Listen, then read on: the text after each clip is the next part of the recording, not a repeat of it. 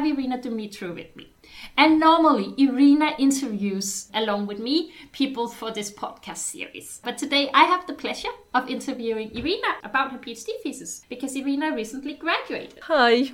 It's strange to be on the other side of this. Hi. You were until recently a PhD student at the Department of Physics at Stockholm University. We worked in the same research group, which is called COMCO, which is a condensed matter theory group.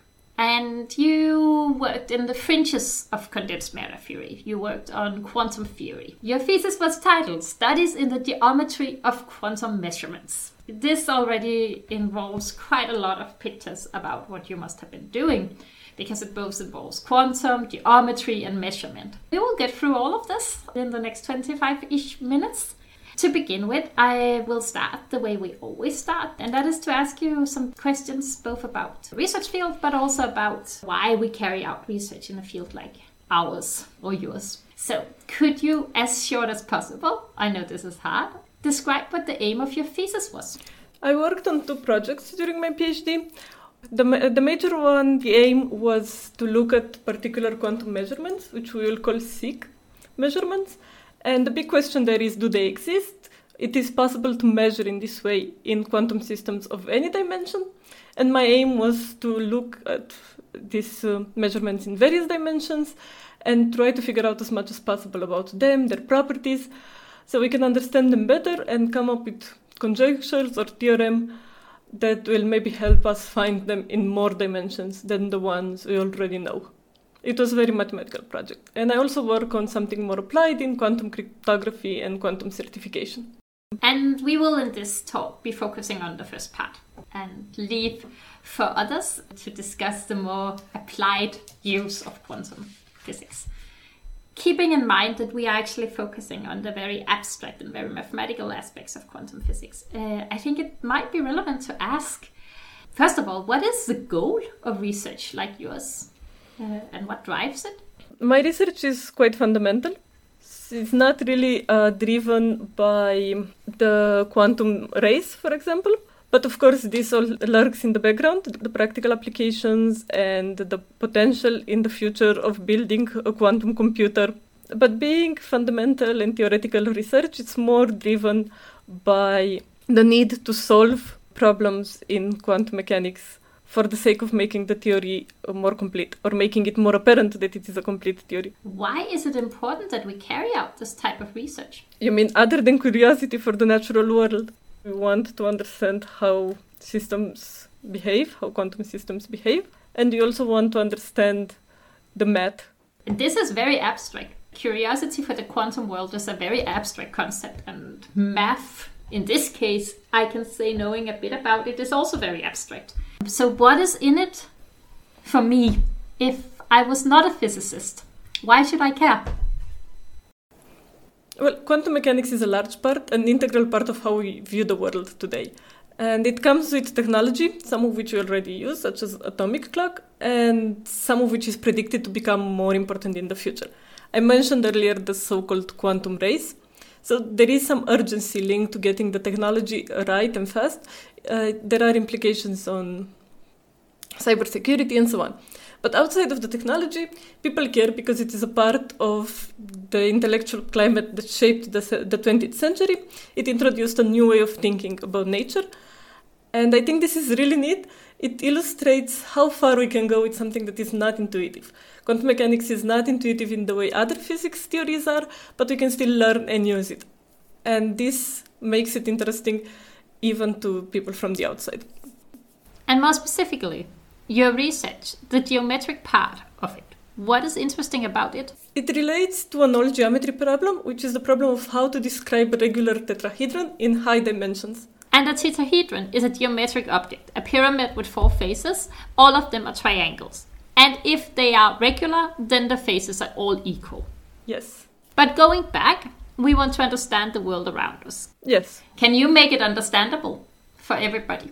Yes, to a certain degree. If we take as given a lot of things about quantum mechanics, I can tell you where my work is placed. And this we will take as the base, that you have to accept certain things about quantum mechanics. And we promise here from NYFIKEN that later on we will find someone to talk more in depth about quantum mechanics and quantum physics. And I will move on then. And I want to talk a bit about the kind of research, or the kind of quantum research you've done. For many, quantum mechanics is a bit like magic. And even though we say that we will take many things as facts, I still think we should go through some of these facts. So I want to zoom in on the very basics, and that is quantum mechanics is fundamentally different from classical mechanics. If I throw a tennis ball into the air, I can describe it using Newton's laws. And that means that I can always say where it is and where it's going. And this is because the system is classical. This leads me to ask you, what's the difference between a classical system and a quantum system? So in principle, classical systems can be described by taking quantum mechanics to what we call the classical limit. So we should see quantum mechanics as more fundamental. What makes it different is hard to summarize. But we can look at an example which is quite well known and understood, the uncertainty principle. For classical objects, as you said about the apple, we can measure and find out precisely where it is and how fast it's going and in which direction. This is a quantity called moment. For quantum systems, we have a limitation. Quantum mechanics says we cannot know both these quantities precisely well. If we have the position at precision, then the momentum has a large distribution of probability. Or we know both of them with a smaller distribution, but there is a limit to how well they can be known together. So the systems you're looking at, they are quantum. What are some quantum systems, or rather systems where you need quantum mechanics to describe them? For example, electrons, a single electron, or a single atoms, or molecules, in general, small things. So what you have is a quantum system, and it is a rather general quantum system. So you don't really care how this would look in the lab. It could be an atom, it could be something else. The important thing is that it is an abstraction for a quantum system. And what do you then want to do with this system? I want to measure its state. And what is a state? For example, it could be the spin. This is a fairly well-known example. Electrons have a characteristic called the spin, which can have the value up or down. A property for a classical system may be the position, or which has a certain value. It may be the color, which would have some discrete values. It's red or green, and so on. But for a quantum system, the spin is a good example. Okay, and if we were thinking of the electron, it could have spin up or spin down, and that we can represent with 0 and 1. Yes, but it can also have spin alpha 0 plus beta 1, with some restrictions on alpha and beta. Which restrictions? The sum of their squares, so alpha square plus beta square, should be 1. And that allows us to draw a sphere. Yes, that is the equation of a sphere. So basically your electron with just one property, spin, and two extremal values of this property, 0 and 1, has its state space. So like the space of all possible states is a sphere.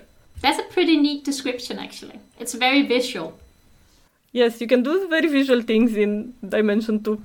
Yes, and that's actually important to point out, that because it's just the surfaces, it's a two-dimensional space. That is, in principle, the states you're interested in when you're interested in when you are in two dimensions. These are the states you care about. Spin up and spin down, 0 and 1, and the sphere that they span. You have a general state that is somewhere on this sphere. And what do you want to do? I want to be able to tell it apart from all the other states by measuring it. Is that hard? Yes, in the sense that you have to choose cleverly what measurements to use. And measurement here basically means which state on this sphere that we're talking about you take as your reference. And then you check the overlap of your system with these references. So your task is, so to speak, to find these references. Yes, I want to be able to tell what state my system is in, unequivocally, to distinguish it from all other states. And it's not very intuitive because of the existence of something called mixed state. This system, which has states on this two-dimensional sphere that we talked about, is characterized by 4 parameters, in fact. So I need a set of 4 measurements to find out these 4 parameters. And what about the measurements you mentioned before, the 6? Yes, the ones that I work with are called informationally complete because of this reason, because they allow complete information about the state of the system. You can tell it apart from all others. What is the relationship between them and geometry? The key to understanding the geometry is that in order to tell these states apart, you would need 4 parameters in dimension 2. And in dimension 5, for example, you would need 25 parameters. So I always need the dimension squared of parameters? Yes. The ones that I'm interested in are particularly nice or elegant. They are equally spread out on the space. Think about the tetrahedron you just described and put it inside the sphere. Its corners are equally distant from each other, and they are as far apart as 4 points can ever be on a sphere. And then we want the same geometric setup in higher dimensions. That is very nice. I will shift gears and ask you some slightly different types of questions, a bit about how it was to be a PhD student. First of all, I would like if you would be willing to tell us a bit about your background and how you ended up doing this PhD project. So my background is in physics. I did a bachelor and then a master's, both in theoretical physics. Then I went for a PhD in quantum information. I was already doing quantum kind of things in my bachelor. I was studying philosophy at the same time, so I suppose I had some delusions of grandeur about the ability and importance to look at fundamental quantum mechanics. And when you started your PhD, how broadly formulated were the research questions you were interested in back then? So I had quite a free type of PhD. I have quite a lot of freedom in choosing what projects I would be working on.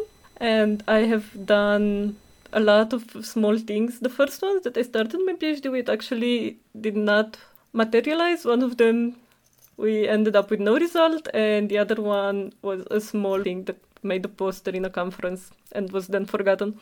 So in some sense, I have picked new research questions along the path as they have presented themselves to my group. And how and with whom did you share your research during your PhD? So I went to conferences and wrote papers, which are the standard things to do to share with the immediate community of people who work in the same thing, of course. And it's quite important to keep each other in the loop a bit. And besides that, I have also been part of a pretty cool project with historians of science. So it was a joint history and physics project where they would pair historians with physicists and try to cover some topic in physics from also the history of science perspective. And that was very nice because then I got to talk about my research to a community of scholars, but who are doing a completely different thing and who are actually very, very knowledgeable about quantum mechanics. That must have been pretty cool to talk to someone who knows a lot about what you're doing but have a completely different background than yours. And quantum physics has this kind of reputation of being very hard to explain. I'm curious, how was it to talk about your research to historians? So in reality, an understated aspect of this is that many historians of science are former scientists or at least trained to some degree in the sciences. So historians of quantum mechanics have at some point, if not worked as researchers in quantum mechanics, they have studied some quantum mechanics. And they have a working knowledge of what measurements and states and so on are. But of course, their discipline now is history. So their questions and the reasons for questioning things, their methods are all those of the historians. And they're rigorous about aspects that I am very fuzzy-minded about. So in some sense, I was more ill at ease and unable to follow than they were with me, because they have all studied some. That's pretty interesting, because quantum physics has this reputation of being hard and to understand if you are not, even if you are a physicist and even if you are a quantum physicist. This part about explaining your research to someone who's not from your immediate field, that's kind of an interesting topic in more general terms. To whom and why should you explain your research or be able to communicate your research? Well, I should be able to communicate it to pretty much everyone to a certain degree. And this is also part of the definition of being a doctor or part of the definition of being a physicist. I know that you on the side are interested in open science and open access and all of these aspects. So I was wondering if you had anything to say on that, along that line. I believe in open access, and I am actually working on the question now a bit with Eurodoc, the European representational body for early career researchers. But this is mostly about sharing data and sharing scientific papers. And I think that these things should be free and the public should have access to them, especially since they are created from public money. But access is not sufficient, I think, because, of course, nobody or most people cannot read scientific papers. And the thing called outreach, which is trying to make the science also, or the research also intelligible. Which is what we try right now. Yes, is also a very, very important thing, part of one's training. Because research is cool and everybody should care about research. Why should people care about your research? So, of course, people who don't follow quantum mechanics don't have an immediate need for my little rules that help you with these particular geometric objects in these particular scenarios. But it is important, first of all, to get a feeling of how breakthroughs in this kind of hard mathematical problems happen and how the accumulation of rules of thumbs and small propositions and so on guide us through a field where we are nowhere near answering the fundamental do this exist in all dimensions question. But it's very interesting to see how much you can do without being able to touch the fundamental problem. It's also interesting to see how long it takes and how many people's work is required, because it's not a lonely person's job, or like it's not one person who solves it. It's building upon what has been done before. That's very, very interesting and very far from the picture of the scientist that sits in her office and have divine inspiration. Exactly. I, in particular, want the people to know this is what I always try to communicate when I talk about my research, how piecemeal and improvised everything is. What was the best thing about being a PhD student? The opportunity to work with other researchers and their generosity. My field is very friendly. People mentor you and give you encouragement and also access to their notes and programs. So this is more research-specific questions. And just to recap, you are interested in a type of quantum measurements called SIC POVMs. That means symmetric, informationally complete POVMs, where the M stands for measurements. And before we dig into this, I would like to ask you a few questions about the general topics and about some things. So, first of all, POVM, that's a type of measurements, right? Yes, that is all measurements. Okay. What does it mean when we have a SIC POVM, SIC measurement? Yes, so first of all, I propose that we call them SICs from now on and drop the POVM, which is a historic... Super, we can do that. So the I and C stands for informationally complete, which, as I explained earlier, allows you to distinguish between any two states. And the S stands for symmetric, which, if we go back to the picture of the sphere, means that they are equally spread out. Okay, so this is equally spread out, informationally complete measurements, so to speak. Yes. So it's measurements that gives us in a basis that is symmetric and gives us an informational complete answer to the question, what state are we measuring on? Yes. That is pretty cool. You touched on this, but this was something I remember from your defense that I thought was pretty cool, that it is equally spread out, the spaces. This is with the two-dimensional case. With the sphere, it means that we place a tetrahedron within. But if we go to higher dimensions, what does this mean? If we go to higher dimension, it means that we need to place an object with these square corners. In a five-dimensional space, we want 25 corners for this object, and they should be equally spread out over the space. Why is SICs interesting? So other than the fundamental kind of question of why do this exist, they do have practical application in what we call tomography, quantum tomography, which is exactly this task of distinguishing. If you have prepared the system of distinguishing what state it is in, it would be a bit a stretch to say that we care about SICs for this practical reason. but we care for its deep mathematical implication, because we have the geometrical aspect on one side, and we have, in my case at least, in the case of my six, we have properties that come from algebraic number theory. And being able to go between number theory and geometry is a very valuable thing, and six offer us such a way. We mentioned six in 2 dimensions, and you mentioned in 5 dimensions. Do they exist in all dimensions? That is the question that we are to answer. Ah, that is the question that you would like to answer. You were interested in seeing if you could prove that they lived in certain dimensions. Yes, even more modest than that, I was interested in proving if in dimensions that are of the form d times d minus 2, this is hard to keep in mind, but think 5 times 3, 7 times 5, 9 times 7, 8 times 6, and so on, whether 6 in these dimensions can be related to 6 in the lower dimension, so the second dimension 5 and 3, can it be related to the second dimension 5? And how strong is this connection? What are its implications? And whether we can in the future say from having a second dimension 5, we can say something for the second dimension 15. And then from the second dimension 2000, whether we can say something about the second dimension 2000 times 1998. Okay. And in this, you have to treat even and odd dimensions differently. Yes. Why?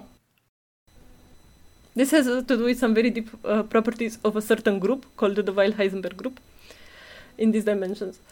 And the Weyl Heisenberg group is a group that keeps popping up in quantum mechanics, in signal processing. It's a quite fundamental thing that we work with a lot. And it has the nice property that it can be split into the product of smaller Weyl Heisenberg groups in the other dimension. So if we have dimension 5 times 3, instead of working with the group of dimension 15, we can work with the group of dimension 5 times the group of dimensions 3. And that makes everything much, much easier in ways that are like quite hard to explain, but you know immediately when you do the math. Everything just follows and many conclusions follow from this.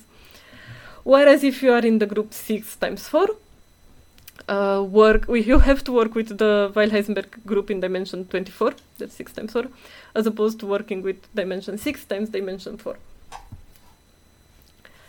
And this is also rooted in something very deep from number theory, in what is known as the Chinese remaindering theorem, which is an ancient theorem. Of course, it has a modern form now, and we work with its modern form, but it's an ancient result that tells us something about numbers that are relatively prime. So they don't have any common divisors, like 5 and 3 or 27 and 25. And then whenever d is odd, we use this very old result to split our group, and then we can work with smaller groups, and we can do all our proofs based on that. Whereas when d is even, and our dimension is like 6 times 4, 6 times 4 have a factor of 2 in common, and 8 times 6 have a factor of 2 in common. And whatever d we will choose, there will also be a factor of 2 in common, which means we cannot work with the smaller dimensional groups, and we cannot... So for a long time, we could only work with the odd case, and we solved what we were interested in odd dimensions, and wrote that up and published that, and left the even dimensions hanging out in the air, even though numerically we had reason to believe that they will behave the same as the odd ones. What about the even dimensions? So eventually we did manage to find a trick that also allows us to split the group in some other way, for even dimensions as well. Basically, we take this factor of 2 out, we have 4 groups, and within each of these 4 groups, we can do Chinese remaindering again. And it remains always more complicated than the other dimension, but it turns out that we are then again able to do some of the math, obtain results similar to ones for odd dimensions. So in the end, the results for my PhD, for this part of my PhD, because I also did some quantum certification things, but the results for this part of my PhD are in 2 different papers that we wrote in quite different conditions. So what are the things, what do you think, of all the things you've done in your PhD, what do you think is the most important result? The introduction of alignment, which is a relation that we have introduced between a SIC in dimension 5, for example, and a SIC in dimension 5 times 3, and so on. And this relation, we have shown numerically that it holds in all the SICs that are known, and we have also proven some implications of it. And the reason this relation is very interesting and important is that it points us to a path for going to higher and higher and higher dimensions, because if we can go from 5 to 15 through this relation, then we can go to 15 times 13 and so on. And we call this a ladder of six. It opens the possibility to prove things about an infinite number of six by arranging them on this ladder. What do you foresee the future of the field? What do you think that people should do next? Yeah, so people are now working on other properties that these towers might have. So thank you, first of all, for taking your time to talk with me today about your research. I find it more and more interesting each time that goes, but I have also heard about it a few times before, listened to your defense, read your thesis both before and after it was printed. So I think your research is probably the research I know the most about, except for my own. Thank you for giving me the opportunity to talk about it again. I think this has been very nice, and thank you for letting me question you again about your research. Bye. Bye.